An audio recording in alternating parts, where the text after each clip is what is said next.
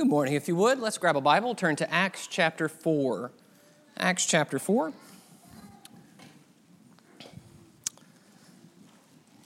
Good to see you this morning. I felt like uh, talking from down here. I hope that's okay. And uh, I appreciate uh, the singing and I appreciate the opportunity to be here with you. Appreciate the fact that we have a number of visitors with us. I do want to say um, what we're going to talk about this morning uh, it may not be as interesting to you if you're a visitor. You know, there are some times when in our assemblies and our studies, we focus on things that are really about our group here, and uh, that's not to the exclusion of our visitors, but we want you to know I know that this may sound like a little bit of, uh, I don't know, insider type talk. I don't mean anything by that, but I want you to know I acknowledge that, and uh, that's just a function of the fact that we have work that we do together and uh, we have some things that from time to time we need to discuss about that work. So we're thankful that you're here. Uh, if you are confused or you have questions about things that I say, I'd love to talk to you more about them. Uh, but uh, just wanted to give that caveat as we begin. Acts chapter 4 and verse 32, the text reads, Acts 4:32. Now the full number of those who believed were of one heart and soul, and no one said that any of the things that belonged to him was his own, but they had everything in common. And with great power, the apostles were giving their testimony to the resurrection of the Lord Jesus, and great grace was upon them all. There was not a needy person among them, for as many as were the owners of lands or houses sold them and brought the proceeds of what was sold and laid it at the apostles' feet, and it was distributed to each as any had need. So, from the very beginning of the church, it's obvious that serving Jesus for these young disciples, newly baptized, working together in the Jerusalem church, from the very beginning, it was clear that serving Jesus was going to involve their money. And what that meant for them practically was that they were willing to give and share and pool their money together, particularly here to help their brothers and sisters who were in need. So, I want to talk this morning about churches and money. And I don't want to talk about churches and money because we are short of funds and we want more of your money or we've got some kind of problem with our money. I want to talk about it because from time to time it is important for us to kind of move back to where we talk about simply the things that we do. We have taken a collection this morning, and someone might want to know well, what do you do with that money? It's very common in our day for organizations to be questioned about what do you do with our money? For taxpayers to want to know what the government does with their money. For investors to know what is the company doing with my money. And so it is, even in congregations, that people want to know well, I'm contributing. What goes on with that money? And in particular, there is a question that has been raised to me a couple of times that came from a workbook that we have been studying. And a couple of times people were confused by the statement in the workbook that I felt was a little bit strongly worded. Uh, and yet this question came, and so I thought it would be good for us, if there's some confusion about the topic, to just discuss it publicly and uh, try to answer the questions. And if you have more questions, I'm happy to answer them. But the basic gist is uh, that this congregation does not support institutions. And so I wanted to talk for a few minutes about that. Why don't we support institutions in this congregation? Now, when I talk about institutions this morning, that's a term that needs some definition. So that are things like um, organizations like a missionary society or an orphan's home or a college or a charity that is sort of distinct from the church.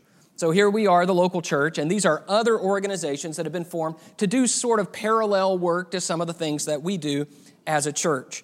And when I say support, I mean the idea is that we don't take money we collect from the treasury and send it to those organizations. And some wonder why that is. What's the belief behind that? What's the problem with that?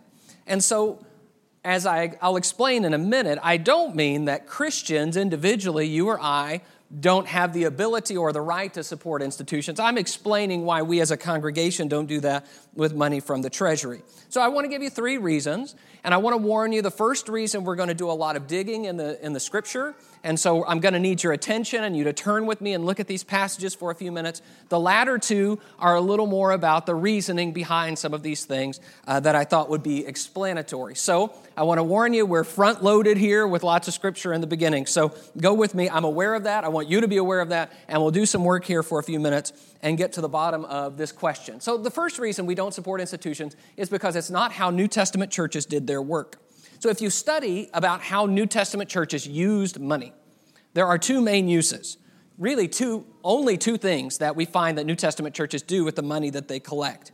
One of those is here in Acts 4, it's the idea of helping other Christians who are in need. So you see that here in Acts chapter 4, verse 34. There was not a needy person among them. For as many as were owners of lands or houses sold them and brought the proceeds of what was sold and laid it at the apostles' feet, and it was distributed to each as any had need. So you have a kind of in the very beginning, you still have the apostles here. There's a collection. We're going to save up money. We give it to the apostles, and the apostles give it to others who are needy within the church.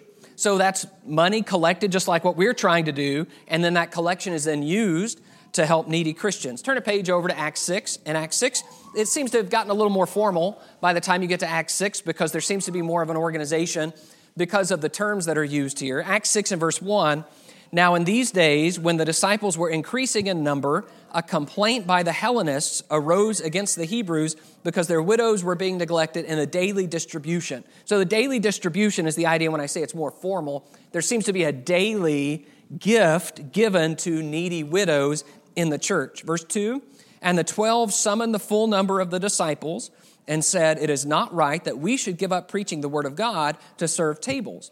Therefore, brothers, pick out from among you seven men of good repute, full of the Spirit and of wisdom, whom we will appoint to this duty, but we will devote ourselves to prayer and to the ministry of the word. So, when there is a problem, a complaint, that's sort of racially based, by the way, when there is a problem, the apostles say, We need to fix this problem. But they realize we're overloaded Remember that the church in Jerusalem has about 5,000 people at this stage. We're focused on preaching the word. We can't do that and tend to the daily distribution. So let's get some guys who we can put over this task and we can focus our attention on the ministry of the word. And so they do. And this is another example of we've got money that's been collected. How are we using it? We're using it to help needy Christians within the group. Uh, turn over to Acts chapter 11. In Acts chapter 11, you also have opportunities that arise where there are needy Christians in other places. And you see here that sometimes collections are made and money is sent to those other places. Acts 11, this is verse 27. Acts 11 and verse 27, it says, Now in these days prophets came down from Jerusalem to Antioch, and one of them, named Agabus, stood up and foretold by the Spirit that there would be a great famine over all the world. This took place in the days of Claudius. So the disciples determined, every one according to his ability, to send relief to the brothers living in Judea. And they did so, sending it to the elders by the hand of Barnabas and Saul. So you have here some, some really important technical information. In verse 29, the disciples determined, everyone according to his ability, to send relief to the brothers living in Judea. So they decided, I have money, there's going to be a famine. The, the people in Jerusalem, the Christians in Jerusalem, are in need. Let's help them. And so they decide, let's send money to them. How do they send it? They send it by Barnabas and Saul, who go down to Jerusalem and they give the money to the elders in the church in Jerusalem. Now, we don't read this, but I'm just presuming that the elders in the church in Jerusalem then gave it to the needy Christians in Jerusalem.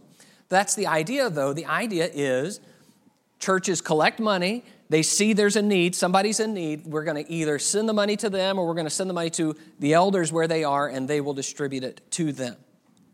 So, most of the New Testament passages that talk about churches raising money or helping needy Christians or sending money in any way has to do with this use, where somebody is in need.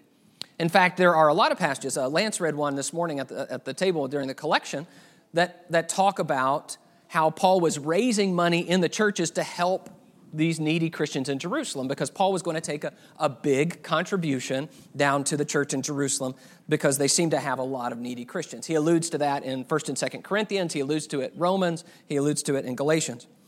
Uh, but in every case, the money is raised by a local church and it is sent directly to where the need is.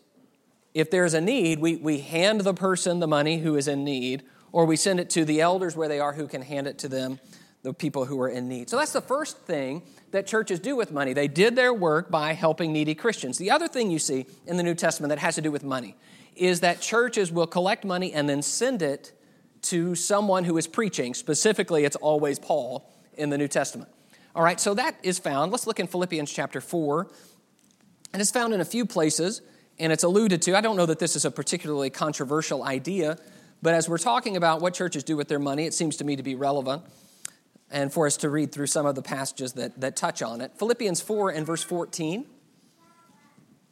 Philippians, by the way, can easily be read as a thank you note from Paul to the Philippian church because they have sent him support. Philippians 4 and verse 14, he says, Yet it was kind of you to share my trouble, and you Philippians yourselves know that in the beginning of the gospel, when I left Macedonia, no church entered into partnership with me in giving and receiving except you only. Even in Thessalonica, you sent me help for my needs once and again. Not that I seek the gift, but I seek the fruit that increases to your credit. I have received full payment and more. I am well supplied, having received from Epaphroditus the gifts you sent, a fragrant offering, a sacrifice acceptable and pleasing to God. So Paul reminds them that there was a time when no church shared with him. That's in verse 15. That in the beginning, when I left Macedonia, no church entered into partnership with me. That's my version. The idea is there was no church that was helping me, no church was sending me money. And so he is reminiscing and he said, But you did. You guys helped me, and time and again you sent to my needs, verse 16. So he is saying, This is something that I'm thankful for because when you send money, it's not the money. Did you notice he says, I'm not seeking the money? In fact, he has just said, I'm, in, I'm content in whatever state I'm in. He says, What I care about is the fact that when you send me money, it means you're thinking about me, you care about me, you're trying to help me. There's a connection there. When we help someone preaching the gospel, we share in their work and we show that we have fellowship, not only in their work, but that we approve of them and want them to succeed. There is an expectation then in the New Testament that when anyone is preaching the gospel, specifically when someone is preaching the gospel and we benefit from it, that we have an obligation to support them. I want to show you this in 2 Corinthians chapter 11. 2 Corinthians 11.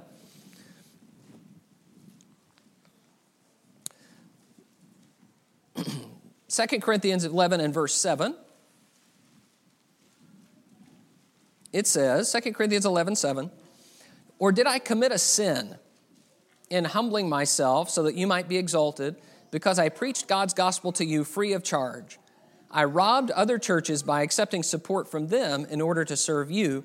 And when I was with you and was in need, I did not burden anyone, for the brothers who came from Macedonia supplied my need.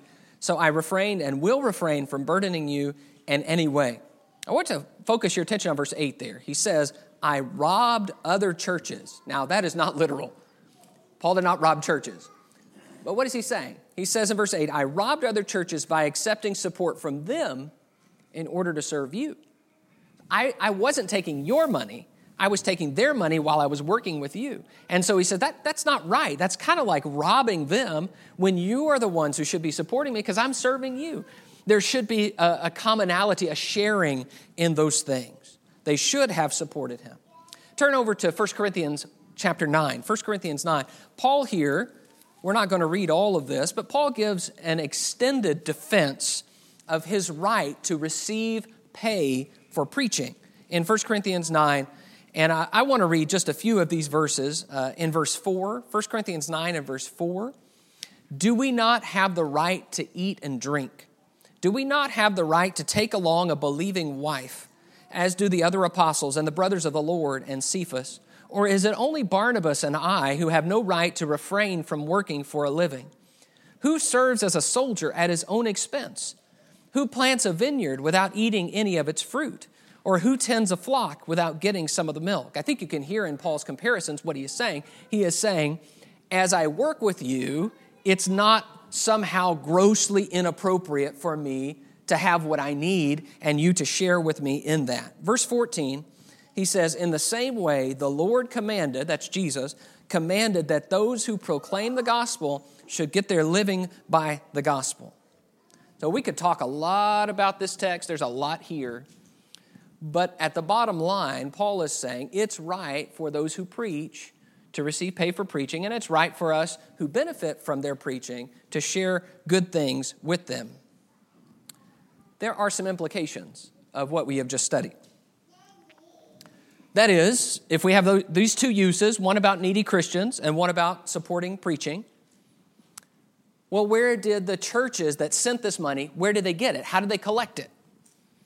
Well, that's a very difficult question to answer from the New Testament information. I think we have to presume that it is a free will offering, like in Acts chapter 4, where they laid it at the apostles' feet, and a free will offering that may have been collected every first day of the week, like in 1 Corinthians chapter 16. But we don't have specific information about that. What we know is that churches had money, and churches used that money in those ways. But I want to stress one thing there is a logic to how churches use their money in the New Testament era. Look in 1 Corinthians 9 and verse 11. 1 Corinthians 9 and verse 11. It says, If we have sown spiritual things among you, is it too much if we reap material things from you? So, if these things really matter and we're sharing things that are spiritual, then it's, it's appropriate to reap things that are physical. Can't we share? Paul says, Let him who is taught the word share in all good things with him who teaches. That's in Galatians chapter 6. So that means a preacher who works with us is not out of line to expect his brethren to support him. But I also want you to realize this logic also applies to needy Christians. Look with me in Romans 15. Paul thinks exactly the same way about church money in Romans 15.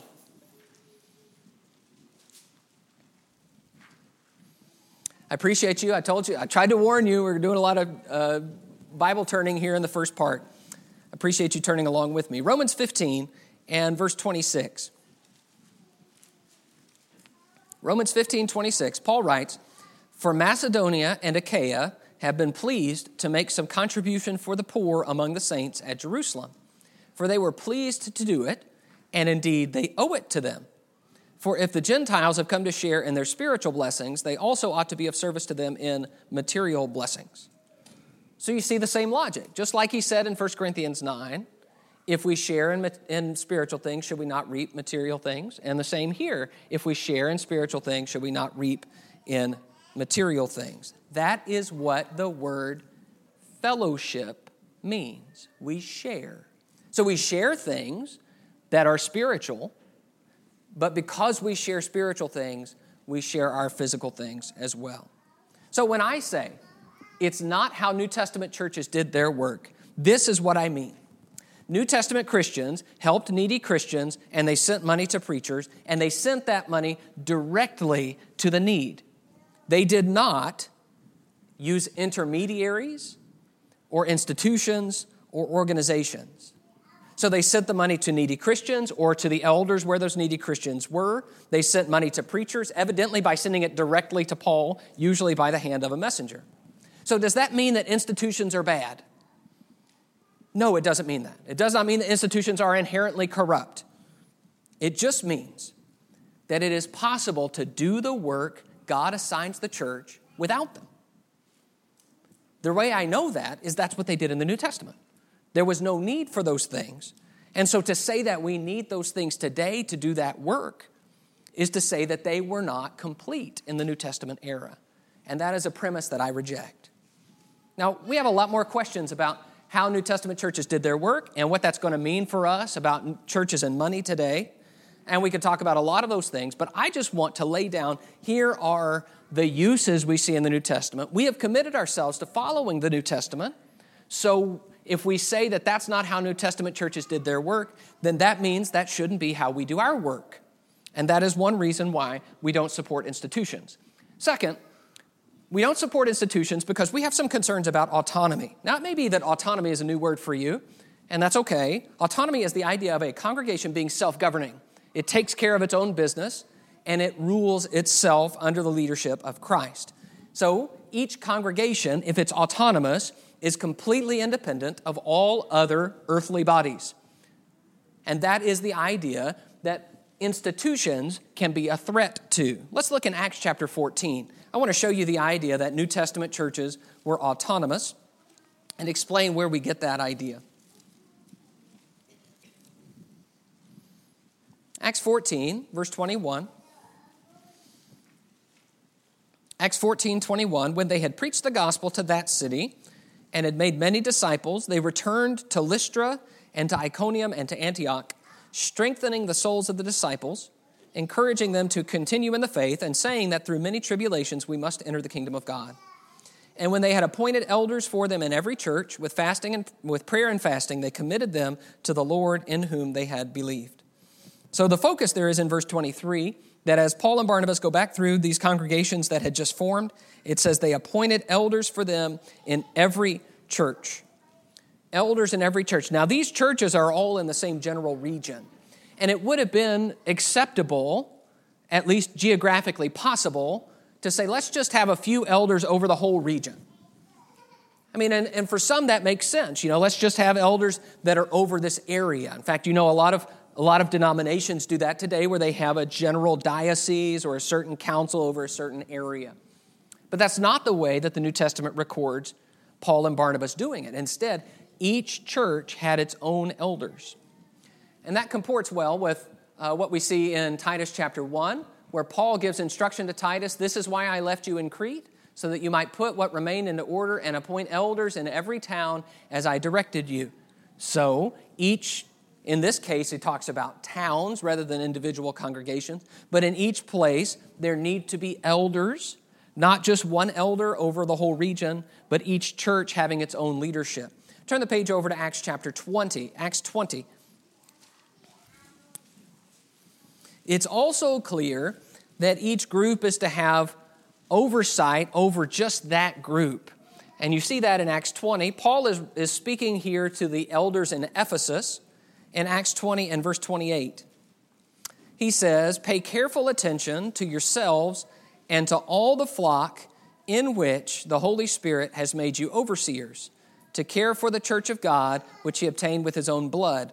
I know that after my departure, fierce wolves will come in among you, not sparing the flock, and from among your own selves will arise men speaking twisted things to draw away the disciples after them. Therefore, be alert, remembering that for three years I did not cease night and day to admonish everyone with tears. So he says specifically in verse 28 the church of God, the, I'm sorry, the flock in which the Holy Spirit has made you overseers, or yours might say over which. What he is saying is the elders of the church at Ephesus are elders over the church at Ephesus. Okay, this is not that hard. That they are over that church. And he says, You shepherd that church and you watch out to guard that church because there are wolves coming in among the flock in that church. What's your responsibility? What are the limits of it? What is it about? It is about guarding and watching over that church, the church at Ephesus. Peter says something similar, 1 Peter 5 2, shepherd the flock of God that is among you. Now, we're studying 1 Peter on Wednesday nights. Those who are in there know that, that 1 Peter is written to a wide range, a, a broad geographical area, really big, most of what is modern day Turkey. And yet, as these different people were to read this, the elders are to know they are to shepherd the flock that is among them. Not everybody, but the flock that is among them. Now, there's some wisdom in that, and it makes some sense when you start to think about it. Elders really can only know well the group of people that are there with them in their geographical area. They can only protect spiritually the people who are there with them. They can only be accountable for the people that are there, and they can only guard against dangers and concerns that are present there. But this word, autonomy, becomes important to us then. This is the reason why this congregation, Fairview Park, is completely independent of every other congregation. This is why, because we read those passages and we say, okay, that's the way New Testament churches organize themselves. That's the way we need to be organized. So, does that mean that we don't have anything to do with other churches? No, it doesn't mean that. No, of course not. They're our brothers and sisters. They're doing the work that we're doing. They have the same struggles we do. We connect and encourage them. Sometimes we're disheartened when we hear about problems that are happening in other places. Sometimes we're encouraged when we hear about great work and, and the gospel spreading through the efforts of other Christians. Sometimes we have opportunities in one form or another to support them. But at the end of the day, when all of that is said, we submit to our elders who have authority only over this flock. Now, what does that have to do with institutions? Okay, you might be asking. I know we're, we're covering a lot of ground here. Well, I said we have concerns about autonomy. We have concerns about the impact that the practice of supporting institutions from a church treasury has on autonomy. For example, if you band a group of churches together and you say, let's get all our money and pool it together and we'll work together to do some great work. Suddenly, we no longer have autonomy and the ability to govern ourselves and make decisions for what we are going to do with them. Sometimes, an institution like a missionary society will pool funds together and then send them out to a preacher. And that raises some questions. If we use our money that we have collected and we send it to them, where is our money going? Who is getting it? What do they teach and believe? Who makes those decisions? And what has happened is, in that intermediary step, we have lost the connection to fellowship that is so simple and so clear in the New Testament. We love Paul. We know what Paul is preaching. Let's send to Paul so that Paul has what he needs. Instead, it becomes let's send to this organization. Whoever they decide, I guess that'll be fine. And who is making those decisions? Is it a board? A board of regents? Is it another eldership somewhere else? Is it a conference? Who are these people? Are they Christians? Do we trust their judgment? See, we don't know. When we send the money to them, suddenly we lose that sense that we are accountable for what is done with that. Suddenly, someone else is making decisions for what is best and what is right about what we have an obligation to God to answer for and what we've collected. I want to remind you remember when we studied Acts 6 a minute ago and there was a problem in the daily distribution? What happened? We knew exactly what needed to happen, didn't we? The apostles said, We need to take care of this. This is our responsibility and our problem. What happened in Acts 11 when the Antioch church sent money to the Jerusalem church? Who, who should be in charge of that? They knew exactly who should be in charge. We're going to send that to the elders, and they can make the determination about that. What I want you to see is that when we offer up our money to institutions, suddenly it raises a lot of questions that are avoided when we just do things the way New Testament churches did them. And we say we don't have to wonder who's doing what with what we've collected. I started in the beginning by saying, you know, it's very common in our time for people to wonder what's happening with my money? As a taxpayer, what's happening with my money? Here, we're saying to send it to an institution is to say, I don't know. I don't know where it's going. You need to go talk to them. And it seems to me that that is a far cry from what you actually see in the New Testament. The third reason we don't support institutions is that we want to pursue unity. I want you to go with me to Ephesians 4 for a moment. Ephesians 4.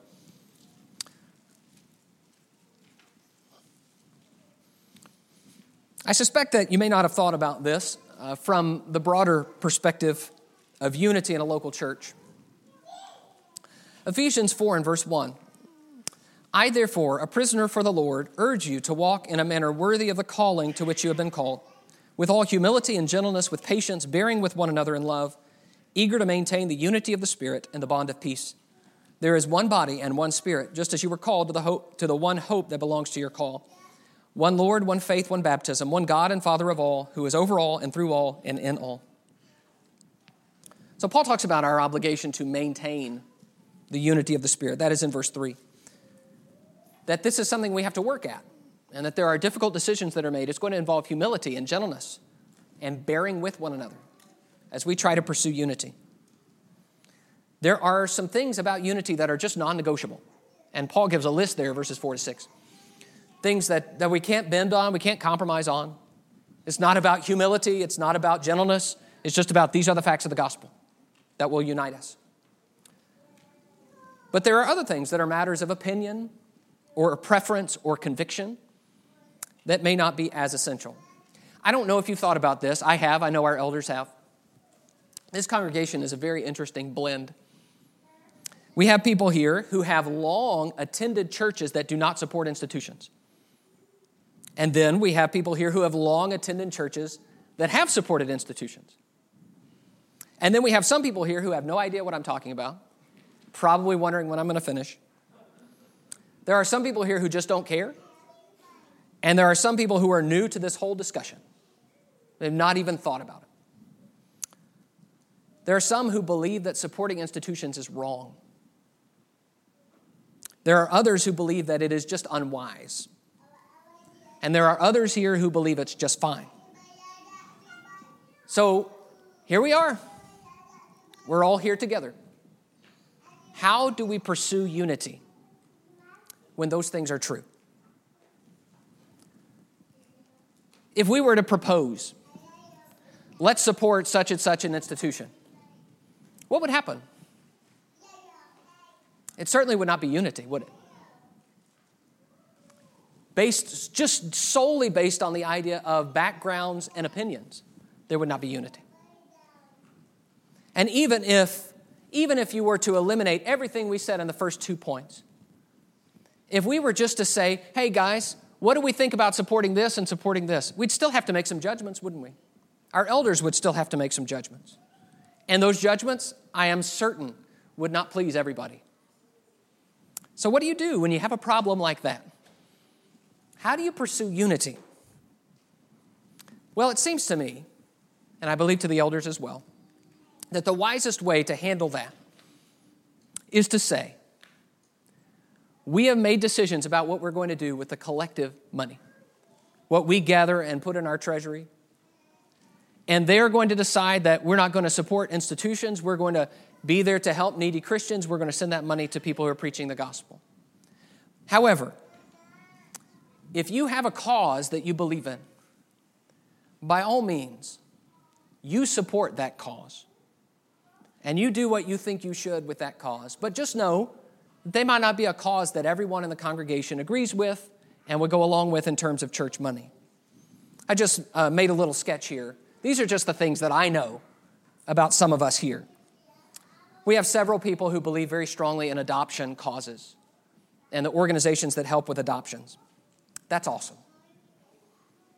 There are people here who have certain children's homes or orphans' homes that they love to support. That's awesome.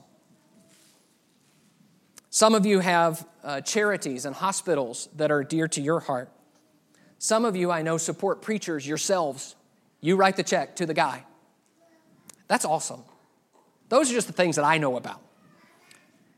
Nothing I am saying is to be construed as to say, you should not support institutions that you believe in and agree with. It's just to say that in the interest of unity, that's not something that everyone can get on board with as a church treasury issue. But can I say this? I would urge every one of us to let the collection plate not be the end of your giving, but the beginning. What we do when we gather these funds together is about our mission and our work, but there's a lot more good to be done. There is so much that we can do and accomplish that may not be directly related to the work of this congregation, but is still a good thing. And we might not agree on all of those things as a group, but that's okay. Don't let that stop you. We want to encourage us all to do good in the ways that we can while still pursuing unity. Another question that often comes up in this discussion, and it has come up as I have discussed it with others, is how do we view people who do believe in and practice these things? I know that there were a lot of hard feelings when a lot of these issues first came up. I don't know, some of you were alive and lived through those things in the 50s and the 60s. I believe it is important to say, this is my belief, that we are brothers and sisters with other people who are believers in Jesus, baptized into Christ, and trying to follow Him. That we are brothers and sisters. That does not mean that I agree with everything that my brothers and sisters do, but it does mean that I acknowledge them and I am not their judge. It seems to me that we need to say, this is something that others may disagree with, and they will answer to the Lord just as I will. But I am not their judge. I am not angry. I want to pursue unity. And I believe that the clearest course for unity is for us to say, let's do the things that we can all agree on. And those other things, let's do on an individual basis in a way that we all can. But I'll say this most of all, most of all, I don't want this church to be characterized by what we don't do. I want this church to be a group that is known for following Jesus and living our faith and sharing the gospel and being joyful. I want this group to be known for being disciples of Jesus, not for being the people who don't do a bunch of other things. Can we do that and pursue that and let that be what unifies us instead of things that we might be against? I don't believe that these things have to be a division mark for us. I believe that we can pursue unity. And if you have more questions about that, as I'm sure you do, you're welcome to talk to me. I would also encourage you to talk to the elders about their philosophy and their thinking about what they do with our money. But one of my fears in this discussion, and one of the reasons I hesitate to preach on it because it seems to me that we, we may miss the point if all we're talking about is the negative. God wants his people to be givers. He wants us to be thoughtful and doing good and sharing. God wants his people to love each other. God wants his people to love the lost. And that might involve some money stuff, but there is a lot there that is beyond money and beyond what we spend.